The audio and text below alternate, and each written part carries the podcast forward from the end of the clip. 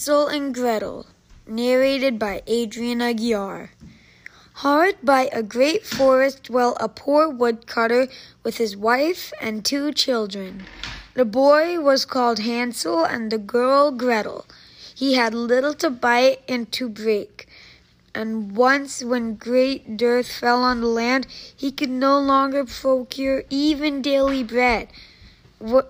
Now, when he thought over this by night in his bed, he tossed about in his anxiety. He groaned and said to his wife, What is to become of us? How are we going to feed our poor children when we no longer have anything even for ourselves? I'll tell you what, husband, answered the woman. Early tomorrow morning we will take the children out into the forest where it is thickest, and we will light a fire for them and give each of them one more piece of bread, and then we will go to our work and leave them alone. They will not find the way home again, and we shall be rid of them. No, wife, said the man, I will not do that. How can I bear to leave my children alone in the forest? The wild animals will soon come and tear them to pieces. Oh, you fool, she said. Then we must all four die of hunger. You may as well plane the planks for our coffins. And she left him no peace until he consented. But I feel very sorry for the poor children all the same, said the man. The two children had also not been able to sleep for hunger and had heard what their stepmother had said to their father. Gretel wept bitter tears and said to Hansel, Now all is over with us. Be quiet, Gretel, said Hansel. Do not distress yourself. I will soon find a way to help us. And when the old folks had fallen asleep, he got up, put on his little coat, and opened the door and crept outside. The moon shone brightly, and the white pebbles which lay in front of the house glittered, glittered like real silver pennies.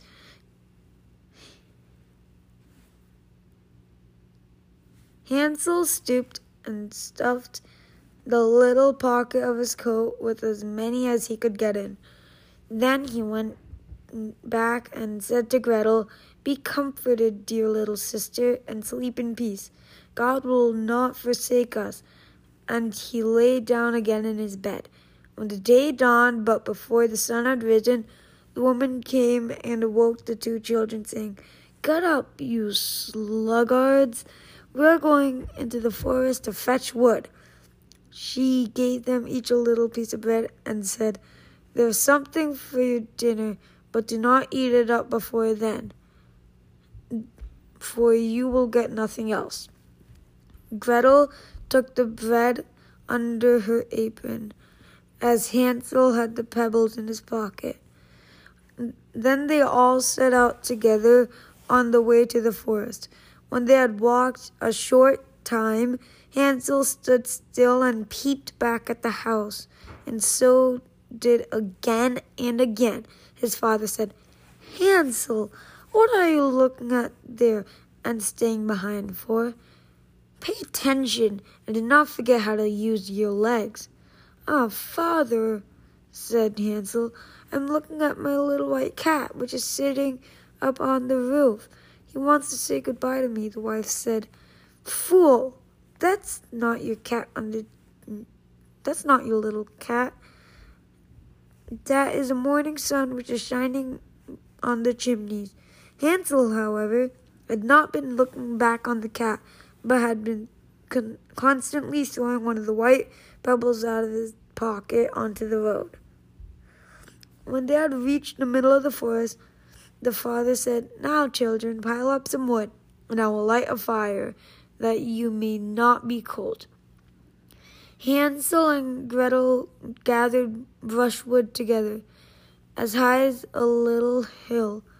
The brushwood was lighted, and when the flames were burning very high, the woman said, Now, children, lay yourselves down by the fire and rest. We will go back into the forest and cut some wood. When we have done, we will come back and fetch you. Hansel and Gretel sat by the fire, and when noon came, each ate a little piece of bread. As they heard the strokes of the wood axe, they believed that their father was near. It was not the axe, however, but a branch, a branch which had been fastened to a withered tree, which the wind was blowing backwards and forwards. And as they had been sitting with such a long time, the eyes closed with fatigue. Gretel began, and they fell asleep. When they at last they awoke, it was already dark night. Gretel began to cry and said, How are we gonna get out of the forest now? My Hansel comforted, comforted her and said, Just wait a little until the moon has risen, and then we will soon find the way. And when the full moon had risen, Hansel took his little sister by the hand and followed the pebbles, which shone like newly coined silver pieces, and had showed them all the way. They walked the whole long, the whole night long, and by break of day came once more to their father's house. They knocked at the door, and when the woman opened it and saw that it was Hansel and Gretel, she said, You naughty children, why have you slept so long in the forest? We thought you were never coming back at all. Their father, however, rejoiced them, for it had cut him to the heart to leave them behind alone. Not long afterwards, there was once one more great dearth throughout the land, and the children had heard their mothers saying at night to their father, Everything is eaten again. We only have one half loaf left. And that is the end. The children must go. We will take them farther in the woods, that they will not there, not find their way out again. There is no other means of saving ourselves. The man's heart was heavy, and he thought it would be better for you to share the last mouthful with your children. The woman, however, was would listen to nothing that he had to say, but scolded and reproached him. He who says A must say B likewise, and he had yielded the first time. He had to do so a second time also. The children, however, were still awake and heard the conversation. When the old folks were asleep, Hansel again got up and wanted to go out and pick up the pebbles as he had never done before, as he had done before. But the woman had locked the door, and Hansel could not get out. Nevertheless, he comforted his sister and said, "Do not cry, Gretel. Go to sleep quietly. The good God will help us." Early in the morning, came the women and took the children out of their beds. A piece of bread was given to them, but it was still smaller than the time before. On the way into the forest, Hansel crumbled his in his pocket and often stood still and threw a morsel on the ground. Hansel, why do you stop and look round? said the father. Go on, I'm saying I'm looking back at my little pigeon, which is sitting on the roof, and wants to say goodbye to me, Hansel. Hansel. Fool, said the woman. That is not your little pigeon. That's the morning sun that is shining on the chimney. Hansel, however, little by little, threw all the crumbs on the path. The woman led the children still deeper into the forest, where they had never in their lives been before. Then a great fire was made again, and the mother said, Just sit there, you children, and when you are tired, you may sleep a little. We are going into the forest to cut wood, and in the evening, when we are done, we will come and fetch you away. When it was noon, Gretel shared her piece of bread with Hansel, who had scattered his by the way. they fell asleep, and evening passed. But no one came to the poor children. They did not awake until it was dark night, and Hansel comforted his little sister and said, Just wait, Gretel, until the moon rises. Then we shall see the crumbs of bread which I have strewn about, and they will show us the our way to home again.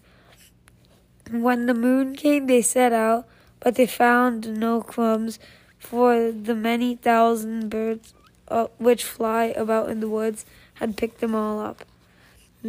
Hansel said to Gretel, We shall soon find the way, but they did not find it. They walked the whole night and all next day too, from morning till evening.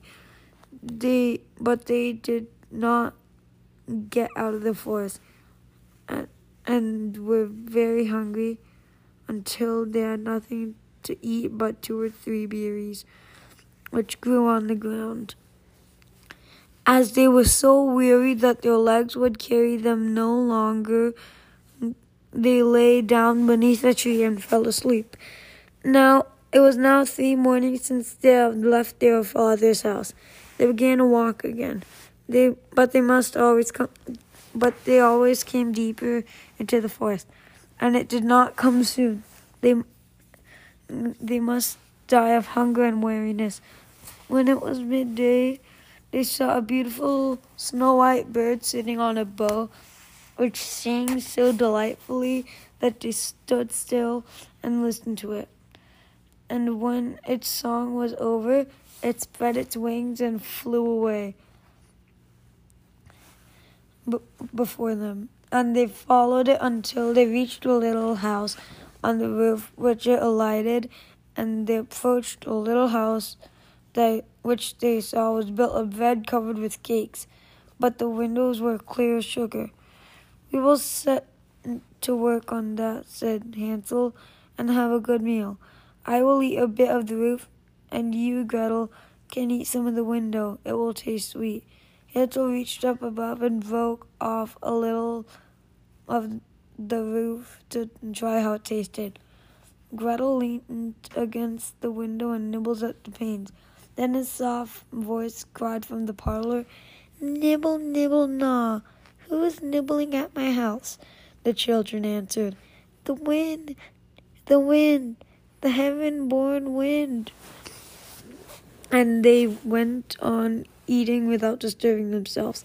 Hansel, who liked the taste of the roof, tore down a great piece of it, and Gretel pushed out the whole of one round window pane, sat down, and enjoyed herself with it.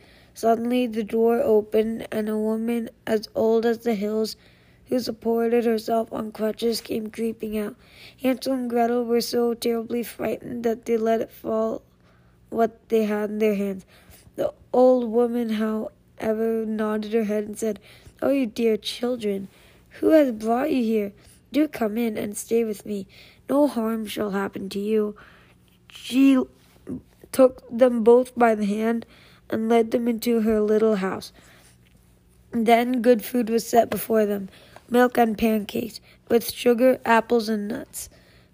Afterwards, two pretty little beds were covered with clean white linen, and Hansel and Gretel lay down in them and thought they were in heaven. The old woman had only pretended to be so kind but in reality, she was a wicked witch who lay in wait for children and had only built the little house of bread in order to entice them. When the child fell into her power, she killed it, cooked it, and ate it. And that was the feast day with her. Witches have red eyes and cannot see far, have a keen scent with the beasts and are aware when human beings draw near. When Hansel and Gretel came into her neighborhood, she laughed with malice and said mockingly, I have them, they shall not escape me again. Early in the morning, the children were awake. She was already up.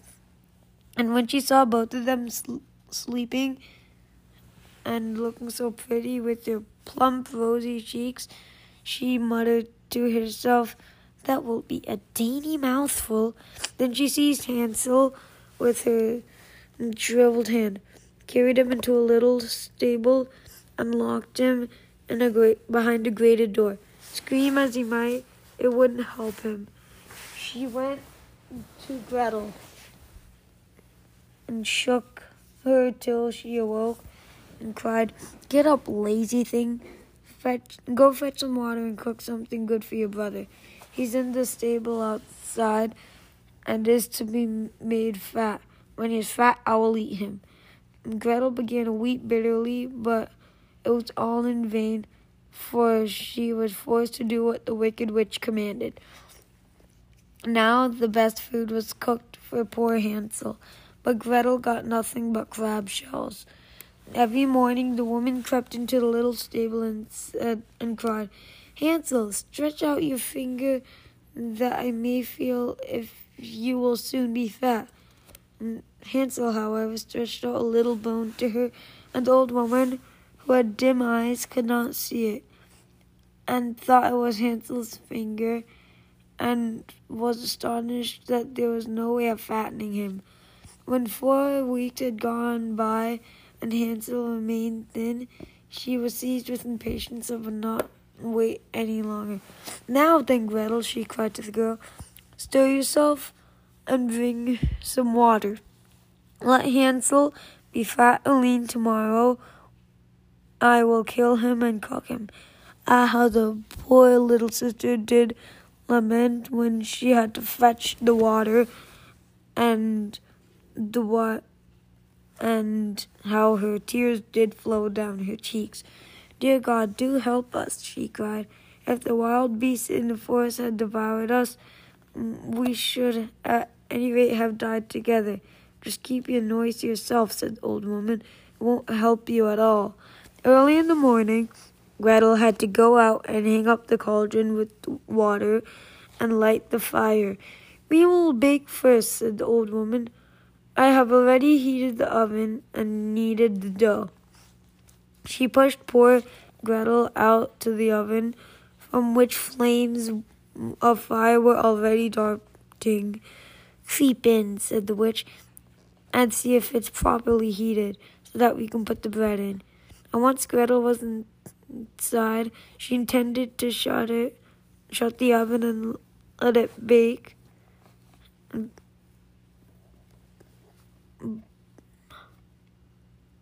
In it, but then she would eat her too. But Gretel saw what she had in mind and said, I do not know how I am to do it. How do I get in? Silly goose, said the old woman. The door is big enough. Just look. I can get in myself. And she crept up, thrust her head into the oven, and Gretel gave her a push that drove her far into it, and shut the iron door and fastened the bolt. Oh, then she began to howl quite horribly. But Gretel ran away, and the godless witch was miserably burnt to death. Gretel, however, ran like lightning to Hansel, opening his little stable and crying, Hansel, we are saved, the old witch is dead. Then Hansel sprang like a bird from the cage, and when the doors opened, and they did rejoice and embrace each other, and dance about and kiss each other. And as they no longer mm, any need to fear her, they went into the witch's house and in every corner there stood a chest full of pearls and jewels. These are far better than pebbles, said Hansel, and thrust into his pocket whatever could be got in. And Gretel said, I too will take something home with me. She filled her pinafore full. But now we must be off, said Hansel, that we may get out of the witch's forest. And when they had walked for two hours, they came to a big stretch of water. We cannot cross, said Hansel. I see no foot plank and no bridge, and there is also no ferry. But White Duck is swimming there.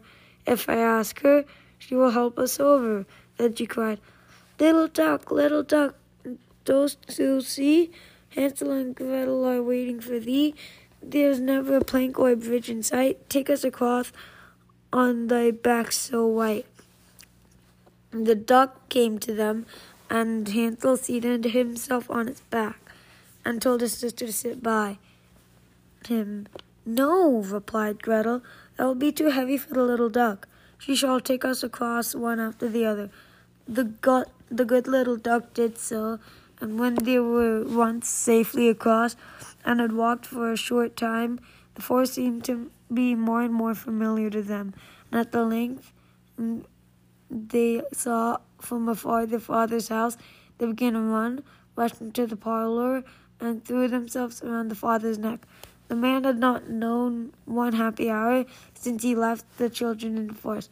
The woman, however, was dead.